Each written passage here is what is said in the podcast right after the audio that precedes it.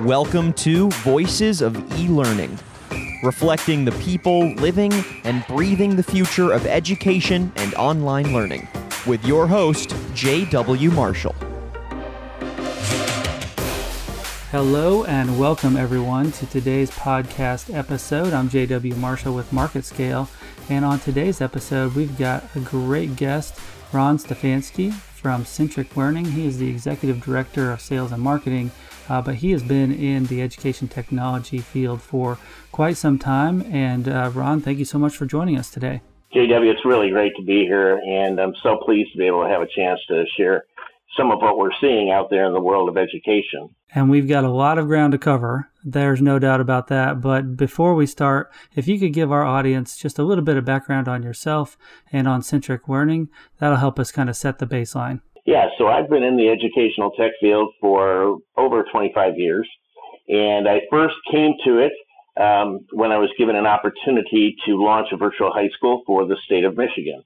And one of the reasons why I began investigating uh, e-learning in earnestness was through a personal tragedy where um, I had a member of my family, in this case my grandmother, who was uh, killed in broad daylight, and it turned out he was killed by a 14-year-old um, high school dropout. And so I immediately pivoted my career and started looking at ways to use e-learning and use technology to help reach kids like this 14 year old who, as it turned out, had been lost to the system, had left school, had no one looking out for him, and obviously um, suffered as a consequence of that. Wow, that's a powerful personal story. Thank you for sharing that. Um, tell us a little bit about uh, your new role here at Centric Learning. Yeah, so as I said, I've been in education technology for a good long while, and one of the things you learn um, when you're in my field is that there's a simple demarcation between companies out there, and it's uh, those who have tools, resources, programs that work, and those who do not. And by working, I mean engagement. Does your program meet the stringent requirement that it creates a unique, engaging learning experience for whatever student audience you're going after, whether or not it's at-risk students, whether or not it's adults returning to school, whether or not it's re- adults in a corporate learning environment, or traditional uh, school students. How do we make the experience as robust as possible? How do we maintain student engagement in such a way that they're able to derive benefit from their education? And that's been the critical emphasis over the last 20 years as we've seen tools, technology, and best practice uh, evolve over that time. Absolutely. And so to start off, what have, have been the trends that you've seen in the last six months or so under COVID? Obviously, technology has gone from a supplement to a core, and it's been a rough transition in a lot of ways, but we've made a lot of progress. What are your key takeaways in this uh, turbulent time in education? Well, I think that education, both in higher ed and in, in, secondary education, we're experiencing some level of disruption because of technology. Because that we've learned, for example, that our current K-12 system was built for an agrarian past and for a manufacturing past, and we need a new educational uh, paradigm for which, for which our students can then be more successful and plug into the 21st century skills they need to compete in the workplace. And so I think that's a key consideration. Uh, when you look at uh, COVID and the impact of the pandemic on education, it's been nothing short of extraordinary because it forced many teachers, many school districts out of a traditional classroom and online, in some cases within 72 hours. And that amount of uh, revolution, so you know, that amount of change was spectacular. And I think it's safe to say that in, in certain circumstances, educators, teachers, administrators were not ready for that. They didn't have trained teachers, they didn't have technology support. And so, you know, God bless the many wonderful teachers out there who sprang into action and made it work. But I think what we've learned from that experience is that e learning is here to stay. I think the second thing we've learned is that e learning is not a teacher on a Zoom call talking to students using the same pedagogical approach that they have over the last few decades. There's a lot of best practice that uh, arms us with resources and knowledge to transport a student into a different learning experience when they go online. Um, we don't expect adults to have an attention span that you know that extends more than 20 minutes. So the idea that we're going to uh, submit school age kids to to hours on a computer screen that's that's not e-learning. And so I think the big takeaway is that we're going to advance. We're going to use this opportunity with the pandemic to advance and accelerate how we're teaching kids and how we're delivering learning. I think that's exciting. I think there's also going to be some uh, disruption in the process of doing that. Absolutely. And, and, you spoke about the number of hours on Zoom and, and agreed that is not something good for uh, adult learners, let alone students. Uh, have you seen something that works? What are some options as far as uh, an hour on, an hour off? Um, are there some best practicing best practices emerging through this uh, transition? JW, that's a great question. And yes, there are. And I'm blessed to be able to work with a team of people that have um, uh, created resources to do that at Centric Learning. We're an e-learning company that's developed a program for instruction that's based on project-based learning. And project-based learning really changes the educational paradigm. Instead of a student, simply put, um, taking in information from a teacher and then um, re- responding and reporting it back to them, um, and then clicking the box and saying, "Okay, you've learned these these facts." Project-based learning starts students off with a driving question. What is the biological basis for why COVID has spread so quickly? And the implications of, for the student in answering that question, uh, first and foremost, are going to cross the curriculum. So that answer may have, in part, uh, features of it that are expressed in their biology course, some that are expressed in math, sciences, and then in um, and then in their writing as well. So project-based learning is a multi-curricular approach to learning, and it's a shift of the paradigm where the teacher's not lecturing and providing facts for students to digest. They're working as a guide on the side to support and assist and inspire curiosity out of their students. Uh, one of the one of the big benefits of it is that students routinely come to me and say, you know, this was way different than I expected, and it was, to be honest with you, it was a lot tougher than I expected. But man, I got so much more out of it. Well, what that's saying to us is that students are now taking control of their own learning in that experience. So project-based learning does an extraordinary job of bringing students into their own learning and allowing them to have voices and choices in their educational journey. Uh, and that's what makes it so powerful. And I would imagine that there's an even stronger connection to real life experiences and skills versus just reading material in a textbook. Is that a, a kind of a pillar of project based learning? Absolutely, JW. You, you've hit the nail on the head. You know, so much of what we need to do differently, uh, particularly in our secondary education, is to assist students in learning what they need to know, how they can think critically on their own, how they can collaborate and communicate well with others of diverse backgrounds in order to participate fully in the globally connected workforce that they're going to inhabit over the next decade. And so I think that one of the advantages of project-based learning, once again, is that it's it's allowing students to create a journey and a pathway, and it's constantly connecting them to practical real life experiences. The way they demonstrate, uh, the way they demonstrate competency is through the creation of projects. So they don't get graded on tests, which say, did you know this, this, this, what date did this happen? What they're graded on is the quality of their projects, which are um, which are part of a competency-based assessment that uses rubrics aligned to curriculum standards, and in short, allows the student to de- to to demonstrate their mastery of the subject area or of that question and, and all of its manifestations. Well, it seems like maybe a classic example of that would be a robotics project uh, that gets students very excited And once they start into the project, they quickly realize, well, I need to know some math to be able to do this. I need to know some calculus or, or things like that. And then the students want to go learn that material versus the opposite of just, well, today you're going to study this for an hour, uh, even though you can't see the real, you know, kind of application of it. Is that uh, also kind of an accurate assessment of project-based learning?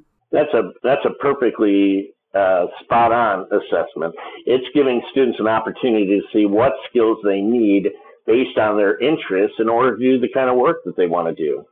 And that's critically important in project based learning. That's great. Um, and we see that again in the adult workforce a shift away from uh, learning outcomes to performance outcomes, right? It's not what you know, it's what skills you have that you can perform and demonstrate that's really making the difference. There's another thing to add there, and that is um, the power of acceleration in learning. So, in our traditional system, students have seat time. They have to be in a classroom, sitting in a chair or at a desk or in the class for certain periods of time over certain periods of weeks and at certain grade levels. And that doesn't allow for personalization because there may be someone in the seventh grade that should be working on material that's already being delivered in the ninth or tenth grade. There may be another student who's behind and is in the seventh grade and actually has a kindergarten reading level. What project based learning allows us to do is accelerate learning. We don't look at a student and remediate the student. We accept the student coming into the learning experience with the skills and knowledge that they have, and we accelerate their learning forward. So a student doesn't come in frustrated or stigmatized that they've been labeled as someone who uh, needs remediation. They're simply coming in with a certain um, amalgam of experiences and learning uh, experiences that can help them advance, and the the instructor in that case takes advantage of that opportunity to assess where the student is, and then they carry them forward. So many of our students at Centric uh, start out one to three grades below uh, where they should be, and by the end of the school year, they're right on track or operating ahead of where they should be for that particular age group. So that's another, you know, really tremendous benefit of this approach. Well, and that's kind of counterintuitive. You would think project based learning would be in group settings and not be individual, but really you're able to plug those students in at their individual level for the appropriate pro- projects as well as the projects that are going to stretch them, you know, to grow and accelerate that growth. I've never thought about that way. That's uh, that's really great. Yeah. So there's just a lot of ways that we can uh, harness the technology that we have to create different learning environments for students uh, that make the circumstance uh, more productive and meaningful for them. One of the things that we're really excited about is that we've launched a pilot micro school this year. And that uses our technology tools, our project-based curriculum, our competency-based assessment, and our and our quality community of trained certified teachers, and puts that together in a small class setting. So we establish learning pods where students come together and are able to um, interact in a small group setting, and they have a teacher. For some, at some points of the time, they're live, and at other points, they're online. Um, and it really, really enriches the experience. It provides a little bit more structure than independent learning that's supported by a teacher. Uh, but we're really excited about the results that, that come from that kind of small learning pod environment. Wow, and, and that's definitely been another big development here in the, the pandemic era. Um, let's think a little bit beyond hopefully the pandemic in the next however many months uh, or years. Um, where do you think we're going to uh, land if you can get your crystal ball out uh, in the next six to 12 months and, and the next couple years? Obviously, online learning, e learning is not going away, but do you think we'll, we'll kind of find a new normal that's blended? Um, or do you think some learners will really just stay with the online only? I think that um, one of the trends that I'm seeing is more of a movement toward blended learning. And we need to stop the arguments among people about which is better. I have face to face learning. I know that's better for my students, and e learning is only a substitute for that. And that's not always true. I think what we have to do is look at the learner, understand and evaluate their preferred learning style, and then adapt the learning to them. I think in a blended learning environment, you're able to do that. You're able to say, okay, this this child or this student needs more attention in this particular area. This student responds to more independent exercises where I give them the directions at the outset and then they can work independently at their own pace. And that's really where I see education going over the next few years is from the point at where we're at, which is one size fits all, to really individuated instruction and personal learning. I think that's one trend that we're going to see. I think the second one is uh, the role of parents in the teaching uh, and education process.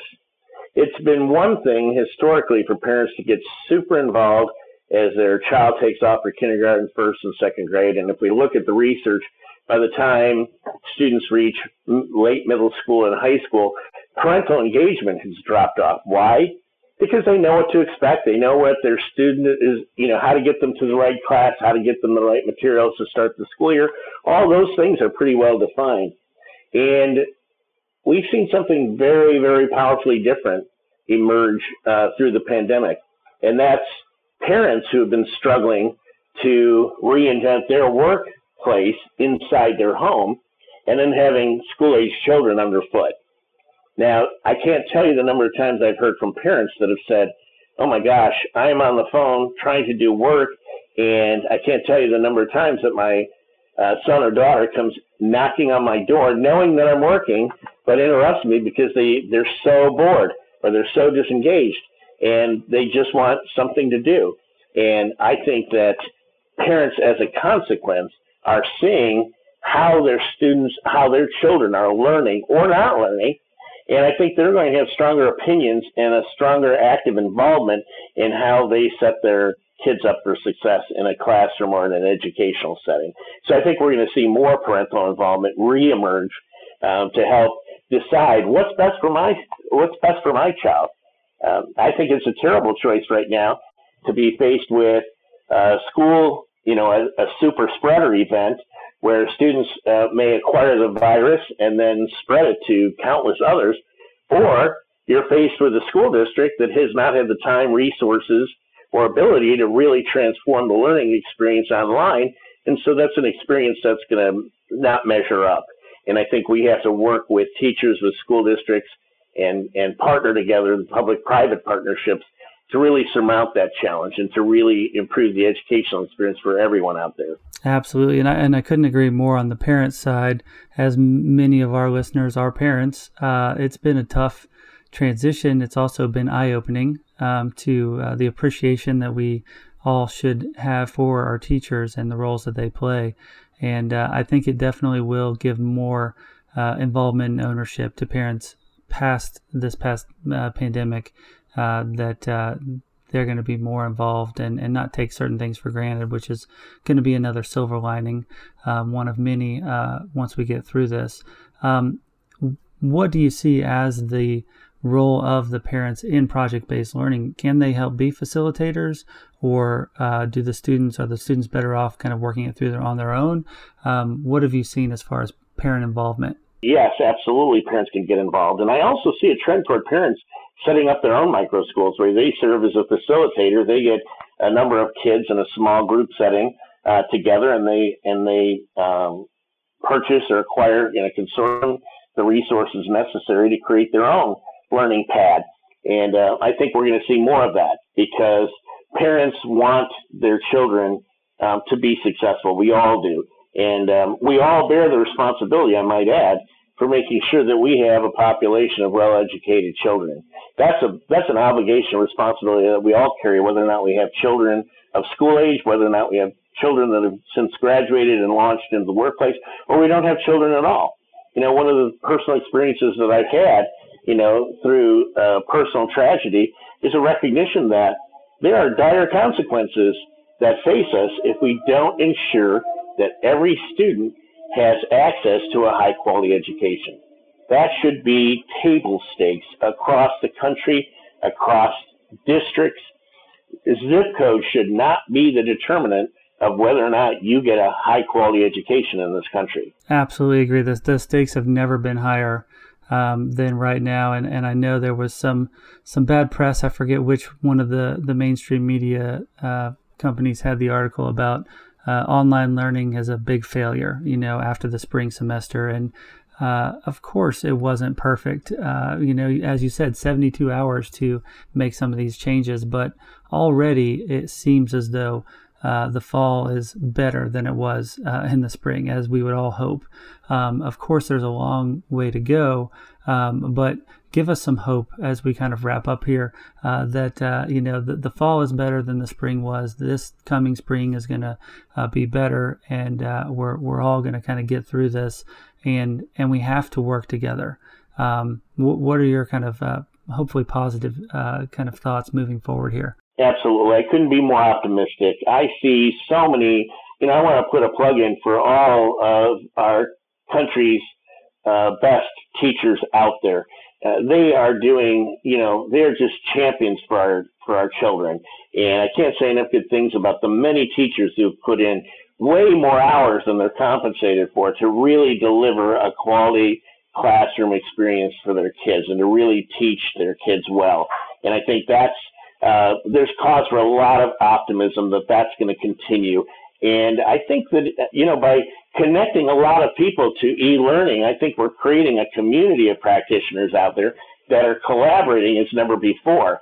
I would really like to see us push the needle even further where you can take the digital assets that NASA has and put them together using technology that's now available to us and using, you know, um, a better pipeline uh, internet uh, bandwidth to deliver a really cool virtual lab that builds us you know that builds the next spaceship. Or that's just one example. They have so many there's so many digital assets available that can be redeployed in an educational setting. And i think we really really only have our imagination um, as the as the as the barrier to really really making uh, learning come alive for many many more students and students who are at different levels of, of, of success. Uh, I think that we're going to see a tremendous upsurge in the number of students who are at risk that benefit from some of the tools and programs that are out there that accommodate their specific challenges and their specific learning needs. And that's what excites me, is really helping those students um, because education ultimately uh, is the is the game changer uh, for students who are uh, impoverished or who may not have access to the education that most Americans take for granted. And I think along those same lines, uh, we're seeing the scalability of some of our best teachers uh, that were only able to reach uh, a classroom or X amount of classrooms before. Uh, their digital recordings, their digital projects are now getting out there uh, to, to thousands, if not millions, of, of students. So I think it's uh, going to see a lot of uh, the market flooded with access that students in certain zip codes didn't have before to some of this really high quality instruction. Um, and even um, younger teachers or teachers that are being asked to teach uh, in uh, topic areas that maybe aren't their, um, you know, their expertise are going to have more and more resources out there that they're going to be maybe taking on more of a facilitator role for projects and groups or managing curriculum and, uh, you know, individual student growth instead of having to be the uh, the master class uh, expert on every possible uh, topic, especially as the students would get older. Um, it's really exciting to me to see that that kind of equity and scalability come out of this digital transformation. Well, our founders, Glenn Taylor and Beth Baker, have done a stunning job of really harnessing these technology tools. And in Detroit this fall, we're going to be piloting a micro school right in the city of Detroit with one of our largest partners, the WAY program. And they typically attract students who are between um, two and, and five grades behind in uh, in various subject areas. And by the time they're coming through those programs, they're not only uh, getting to grade level, but they're exceeding it in many cases. And I think one of the reasons is that we have an uh, we have an extraordinary community of experienced, highly practiced, highly trained teachers. And I think online learning gives them an opportunity to continue to practice their profession with the benefit of all their classroom experience. And they may be teachers who no longer want to, to do it full time. They may be teachers that um, don't want to uh, be in a physical school building because they are uh, at risk and um, and can't afford to be in a physical location with lots of people coming and going. But they still have a lot to contribute. And there are so many great teachers out there that want to make a difference with kids, and that's really what they're wired for. And, you know, I think technology and e-learning gives us an opportunity to connect those extraordinary teachers with the extraordinary students out there who may not have access, as you said, JW, to those kinds of resources. And I want to add one more thing uh, while we're uh, thanking people. The administrators usually get the brunt of what doesn't work.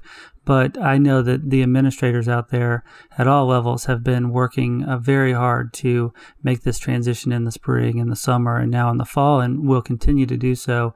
Um, and it's a very tough position. There's a lot of options out there. There's going to be a lot of trial and error.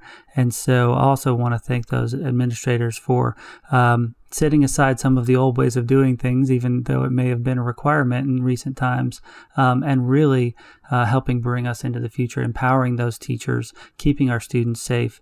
Uh, I just can't say enough about uh, the role that they're playing right now. Um, they're up there with the first responders in my book.